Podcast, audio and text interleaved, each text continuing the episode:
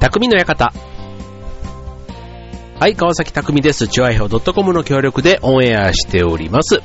はい、えー、先日ね、えー、AKB48 の AKB 選抜総選挙、ね、えー、皆さんご覧になりましたか？というか、まあ、ね、えー、生放送というか中継は見てなくても、ね、結果は、ね、かなり、あれ、どれくらいの視聴率まずあったんだろうっていうのもそうですし、こんなになんか、日本全国の人たちが関心を持っている選挙って、ね、本当になんか、総裁選じゃないけども、なんか日本の首相の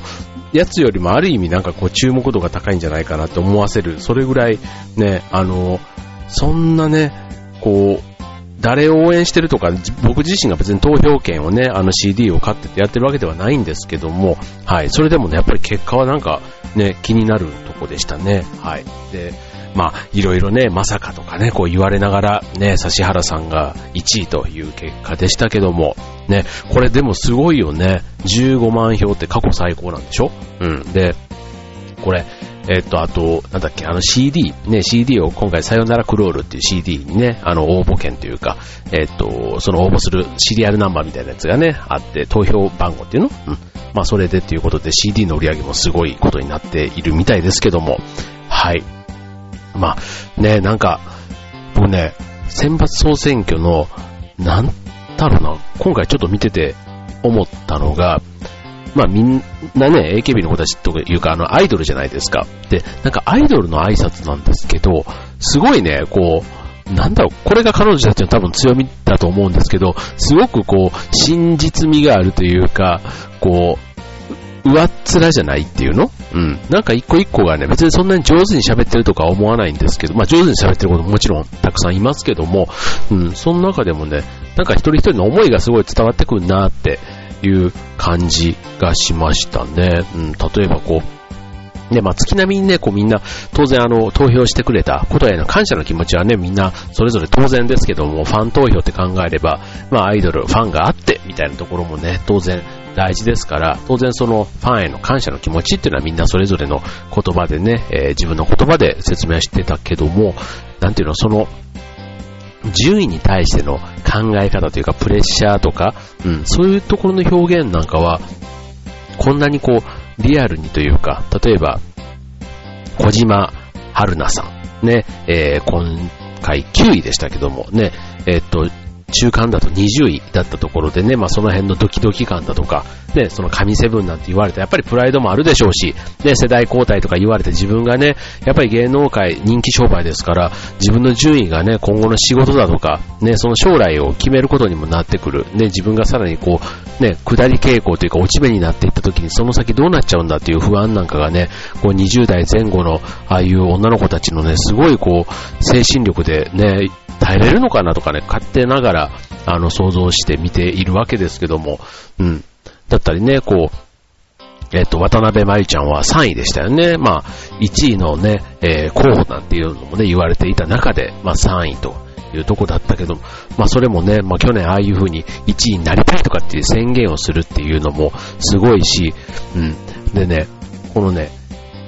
なんだろう、こうね、相手を、こう、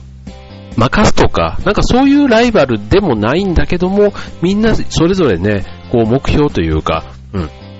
例えば中間速報で、えー、上位だった人が結果ね、下の方に下がってしまってる若手なんかは、結構ありがとうと言いながらもね、すごいこう、顔に不満というか、ね、あと他の先輩とか、ね、自分より上位の人たちが名前呼ばれてても、ちょっと不愉快そうにね、後ろの方で見てたりなんていうのも、実際そうだろうななんていうのもね、思ったり、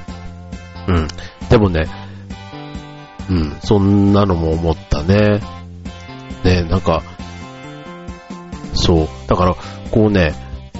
普通の、なんか、社会で考えたら、結構ああいう、例えば、1位になりたいとかっていうのって会社で言ったら、例えば社長になりたいとかって言ってるのと一緒ですよ。要は出世欲みたいなもんじゃないですか。ね。あれをね、あんなに公言して、で、それをみんなが応援してくれてるって、ある意味なんかね、あの、チームの中では健全な感じもしましたね。うん、ああいう感じ、うん、すごい盛り上がるじゃないですか。だ応援してる方も、えっ、と、その応援されてる、あ応援した人がね、活躍してほしいと思ってね、投票もするわけだし、うん。で、その人が頑張ります、1位になりますとかって言ってるのって、やっぱりね、ね、もうこの順位でいいですとかって言われるよりは、さらに上を目指してほしいし、って思うわけじゃないですか。うん。なんか、ああいうのをね、意外と、こう、社会の中では意外と言いづらいくないですか？うん。なんか、こう欲があるじゃないけどもね。うん。なんかそういうのがね、みんな一人一人が、こう少しずつ持ってる向上心というか野心というかね、うん、そういうのをね、スピーチの中ですごく感じて、それがね、まあ10代、20代とかね、うん、あとはその若い、その15、6の子たちも、なんか先輩のこととかをね、こう、立てつつも、ね、私たちが次を、みたいなことの自覚があるっていうの。うん、例えば会社で入ってきて、ね、中堅どころがさらにじゃあ上が抜けた時に次は俺たちが、みたいなことを、ああいう全体の場で公言できるのかっていうと、なかなかね、できない。し、勇気もいるし、うん。そう。でもね、僕劇団の中とかだって意外と言えるかなって気がするね。うん。だから仕事っていうのはまたちょっとね、あの、特殊だし、なのかもしんないけどね。ただ、なんかそういう風に言った方がなんか夢があるし、うん。なんかこう、高揚感。うん、最近で僕ね、高揚感っていう単語がすごいね、ちょっとね、好きなんですよ。こうワクワク感っていうのかな。うん。なんかそういうのってすごく大事だと思いません、うん。だからこれって人は、人から与えてもらえるもんじゃないから、やっぱりね、自分でこのワクワク感、高揚感ってね、作り出さないとダメだし、結構一人だけのワクワク感ってね、すごく冷めちゃうから、それをね、みんなで、仲間でね、作り上げられたら楽しいなぁなんて、いつも思うわけなんですね。まあ、身近なチームといえば、まあ、家族だったり、あと職場の仲間、ね、学校の仲間かもしれないし、ね、部活かもしれないし、なんかそういうね、チームでのね、ワクワク感、高揚感はね、維持するじゃないですか。だからそれがまたさらに大きくなるとね、えー、地域とか、ね、あとは、ね、日本全体とか、ね、そこまで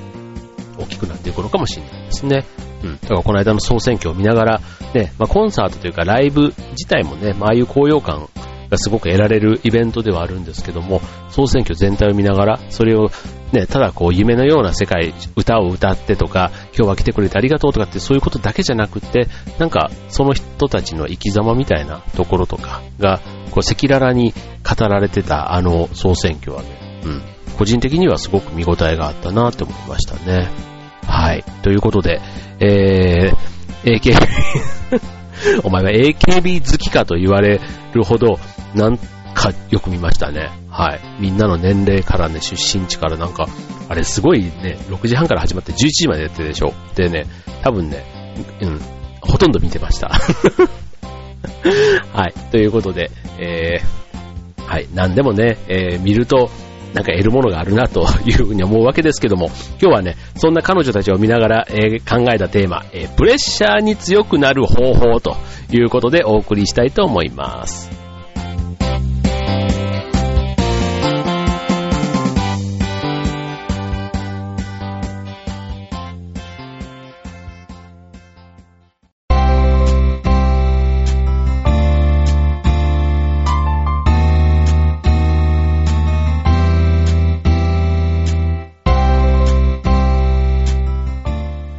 というわけで、えー、今週はプレッシャーに強くなる方法ということでね、えー、冒頭で AKB の話から始まりましたけども、ちょっとまたちょっと続きを言うとね、去年あの、大島優子ちゃんがね、えー、1位だったじゃないですか。で、そこも去年のことを思い出してみると、ね、前田あ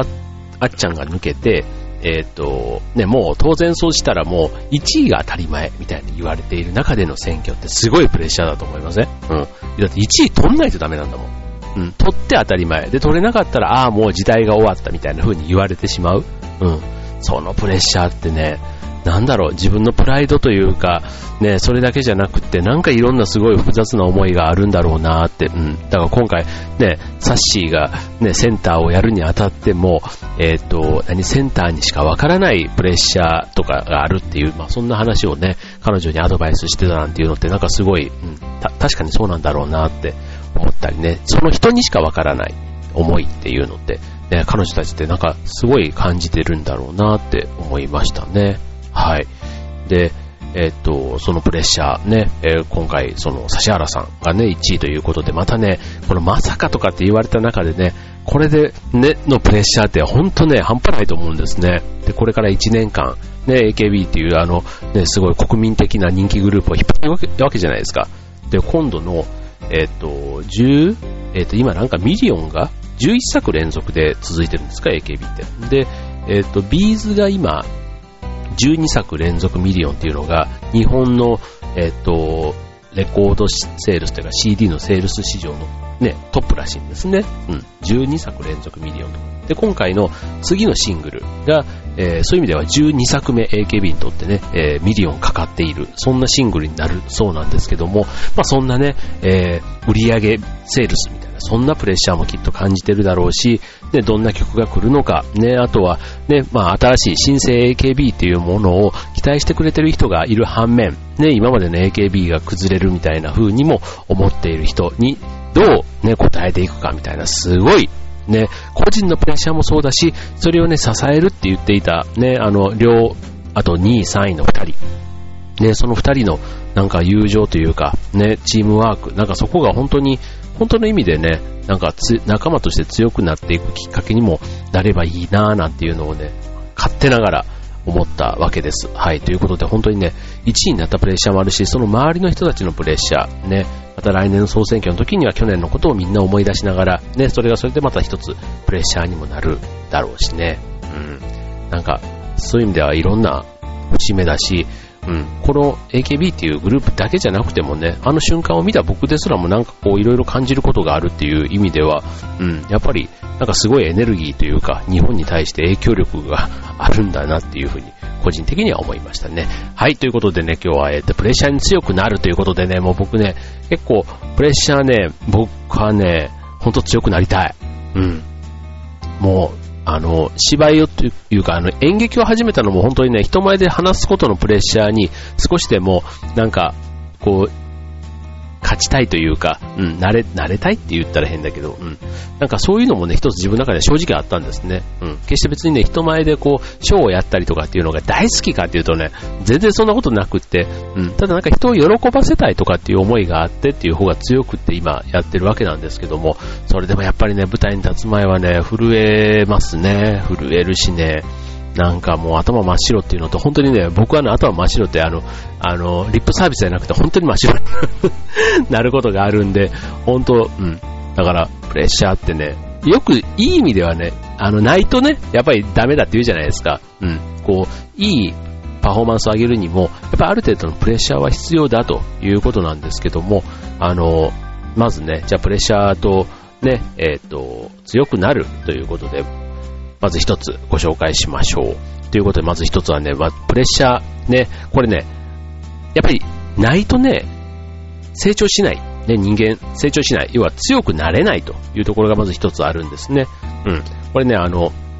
プレッシャーがあるからこそ、例えば頑張ろうっていう気持ちとか、うん、負けないぞっていう気持ち、うん、例えば生き方に活力とか緊張感っていうのもね、ある程度はね、これありすぎるとストレスになってしまうんですけども、うん、そこをね、バネにするっていうの、うん、だから例えばあの、時間っていうプレッシャーがあるから、ね、計画のことを考え、ね、計画的に行動しようっていうふうに、ね、意識するようになったり、例えば空間っていうプレッシャー、ね、えー、があるから無駄なものは捨てて整理整頓しようと。で、あとお金っていうプレッシャーがあるから節約のことを考えたり、あと重力、ね、地球上の話で言ったら重力っていうね、プレッシャーがあるから筋肉がね、えー、人間の体は発達していると。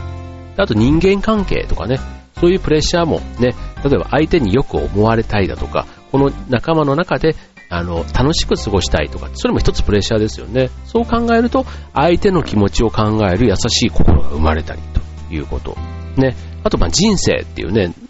いつか終わりがあるわけじゃないですか。っていうと、今をね、真剣に生きようっていうふうに考えたりっていうことで、やっぱりね、まあ、プレッシャーというか、制約って言ってもいいのかな。うん。そういうのもね、えー、ないとなかなかね、充実した人生が送れないということでね、意外とプレッシャーってすごくね、上手に付き合って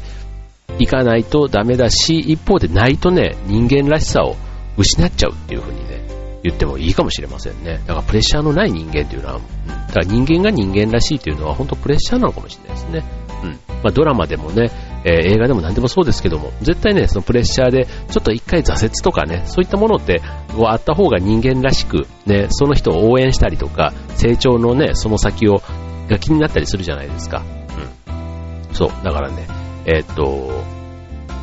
まあ、プレッシャーにね、えー、関しては、ね、なるべくなら避けたいという気持ちあるかもしれませんけども、絶対ね、どんな場面でもプレッシャーはやってくるわけですよ。そうすると、避けるのではなく、ね、活用してみるっていうのがね、一つまず強くなる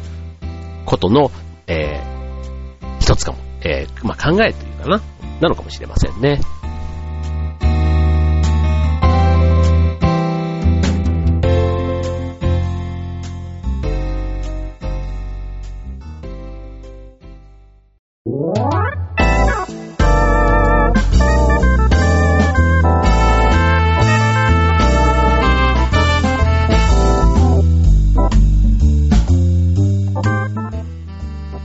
ということで、えー、今週はプレッシャーに強くなるというテーマでお送りしております。はい。えー、っとね、この間、うちの大学というか僕関西の大学なんですけども、その東京キャンパスの、え、っとね、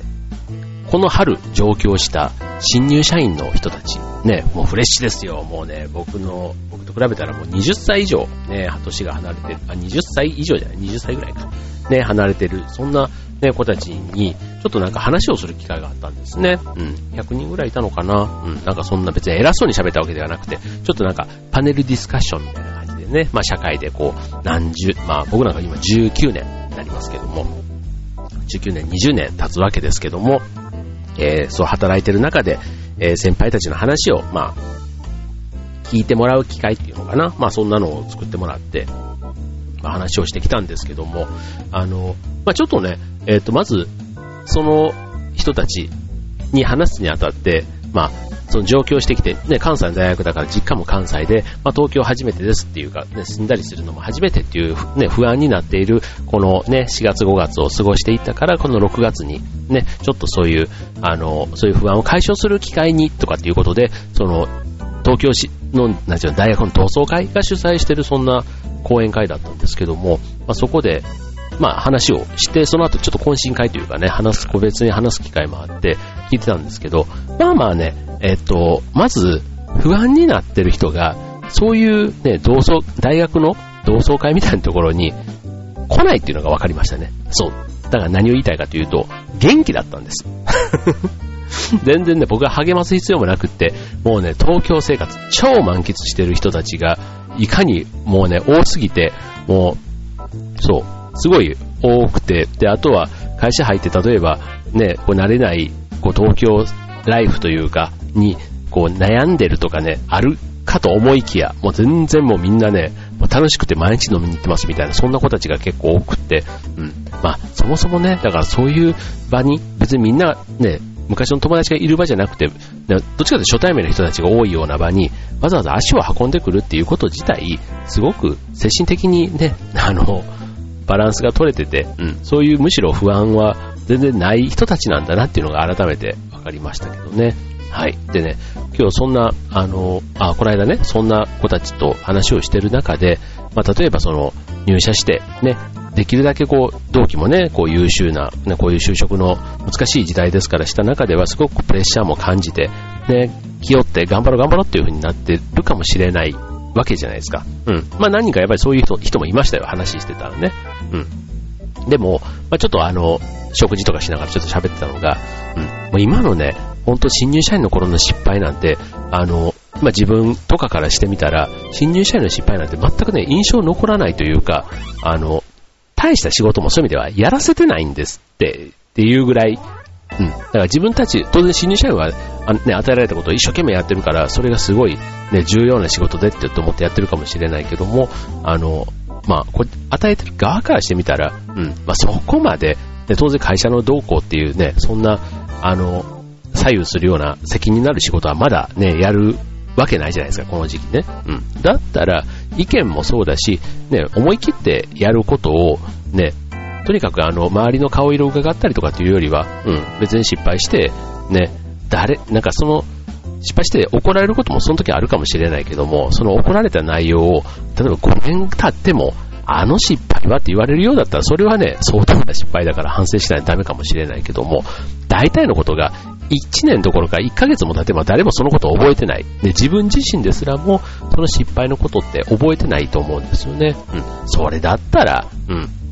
そんなね、え誰も覚えてないことの失敗に対して、ね、ビクビクするよりは、ね、そんなことでプレッシャーなんか感じなくてもいいんじゃないのっていう。だからある意味楽観的っていうのってすごく大事だなって思いますよね。うん。当然ね、あの、その時のね、失敗で忘れられないことって人生の中でも過去にもいろいろあると思いますよね。うん。それこそなんか人を傷つけたりしたこととか、ね、なんか取り返しのつかないことってね、まあもしかしたら20年ぐらい、ね、20年、30年生きてくれば1つや2つもしかしたらあるかもしれませんよね。と人間関係なんか結構あるかもしれないけどね。うん。あとはなんか、こう、損をしたとかね。うん。とかもう株で大損して何百万とかね。うん。あと、ね、騙されたとかね。まあそういうのもあったり、あと家が燃えたとかもしかしたらね、なんかそういうのも、あの、その当時にしてみたらひどい話ですけども、まあ今ね、大体そういう家でが燃えたのですらも、10年経てば多分ね、まあ元通りなんですけど、その時にね、人が亡くなったりしてなければ、意外とね、笑い話にしちゃう人もいるぐらい、うん。結局物が壊れたりとかなくなったりとかっていうのは、所詮物だからっていうとこだと思うんですよね。うん。僕なんかも受験ね、正直あの失敗したこと何度もありますけども、で、それで別に人生が終わったわけではないっていう、そのなんか楽観的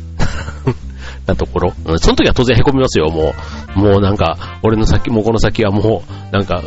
ああ、もう仕事が見つかんなくてとか、なんかそういうこともね、あの、受験落ちた時は考えるんですけども、うん、まあ今となってはね、もう受験とかも二度とすることは多分ないと思うんですね、そういう大学とか、その学校のね、うん。はないと思うので、うん。まあ、もしかしてでもあるかもしれないね。60歳ぐらいとかでね、またちょっと大学院とかっていうのがあったら、それはそれで面白いと思いますけども、うん。ただね、まあ別に人生が終わったわけでもないしって考えたら、大抵の失敗は、まあまあ、あんまり、あの、気にする必要はないって、うん。だからあの、失敗のこと、その先のことを気にしすぎると、やっぱりマイナス思考になってそれがプレッシャーになるっていうことが、ね、うん、だからもう極論ね、命に関わることじゃなければ、まあどれも大したことないっていうことなのかもしれませんね。うん。だからもう失敗も含めて時間が経てば、あの、後から思い出すと全部ね、いい体験とかね、あの、勉強とか、もしかしたらそれがなかったら今の自分はないみたいなことってね、多くって、うん。で、それがね、むしろ笑い話というか、武勇伝みたいになっちゃうかもしれないわけじゃないですか。うん。だから、まあ、失敗の大半は、まあ、そこでね、くよくよして次、ね、プレッシャーに感じたりというよりは、まあ、大したことないと。うん。もしかしたら大したことあったとしても、まあ、それはね、もしかしたら、ね、えー、っと、人もね、あの、今しか見ないっていうのって僕はね、結構好きなんですよね。人は今しか見ない。過去のことというよりは、過去、たとえ全然ダメダメだったとしても、今がいけてれば、いけてる人、今を見てくれるんですよ。うん。だから、そういうのは別にね、あの、当然ダメなまんまずっと言っちゃってたらね、当然ダメなまんまですから、ダメなんですけど、うん。どっかでね、ちゃんと、あの、挽回すれば、ね、それはちゃんと人は認めてくれるって考えたら、うん。なんか今のね、失敗とかそういうことだけをね、くよくよするのは良くないんだろうなって思いますね。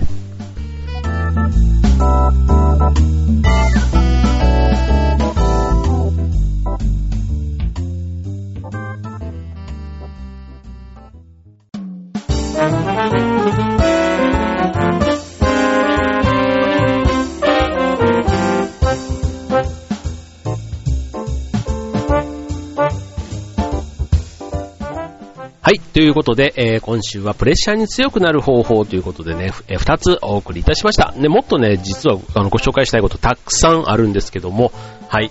まあ、自分はね、この2つが特に気に入っているので、ご紹介しました。ということで、うん。今日はなんかいろいろ話をしたかなと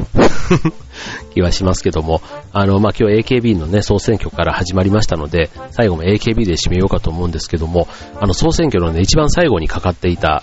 曲、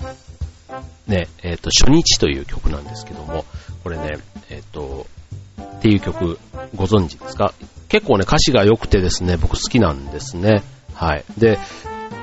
あのー改めて、この間ちょっとエンドロールでその歌詞が流れていて見てたんですけども、まあ初日っていうそのね、えっと、ステージに立つ初日のことを歌った歌なんですけども、まあいろんなね、プレッシャーとか、あとスポットライトとか、あと、ライバルのことが気になるだとか、ね、本当にね、今のあの総選挙の中の、ね、引きごもごもがね、全部こう入ってるような、そんな歌詞で、うん。で、うん。なんかそれで僕もね、一応あの、この絵も、このラジオも一つ本番っていうね、毎日が初日じゃないですけども、ね、そういう気持ちも大事だなと思うし、まあ特に初日ってことで言えば僕は劇団のね、本番の公演とか、ね、あとは、あの船橋でやっているあの地域のね、えっ、ー、と、イベントなんかもあれば初日っていう考えがまさにありますので、うん、なんかそこで言うと、ね、その中でのこうプレッシャーっていうのかな、うん、ただね、なんか一つ一つがね、さっき言った高揚感がすごくあるね、えー、初日を迎えられてるんですね。うん。だから、その分ね、僕はきっと、あの、自分の中ではね、えー、楽しい人生を過ごせてるんだろうなって、勝手に自分の中では。うん。だから別になんかあんまり、こう、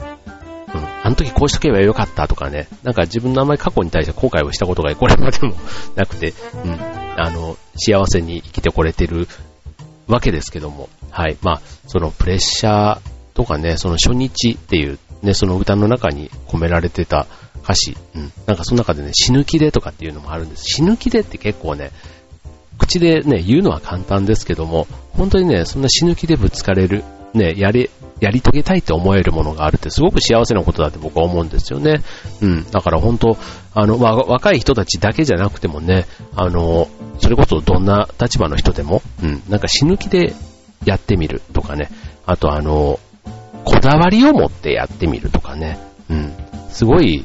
ね、最近そういうのにすごくちょっと敏感。うん、あの、ワールドカップで、ね、本田選手がね、えっ、ー、と、子について、ね、個人の子についても言ってましたけども、うん、なんか、あの、全体というかチームというよりはもっとピンポイントのね、えー、一つ一つのなんか精度を上げていくみたいな、うん、なんかそういうことに、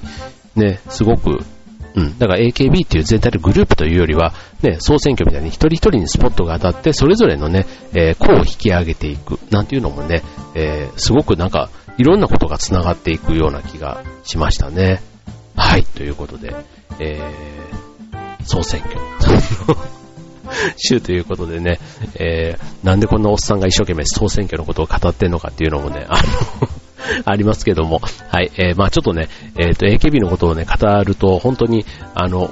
ね、本当に好きな人がたくさんいるグループですから、あんまりね、軽々しく、あの、分かったようなこと言ってるとすごい怒られちゃいそうなんで、これぐらいにしときたいとは思うんですけども、はい。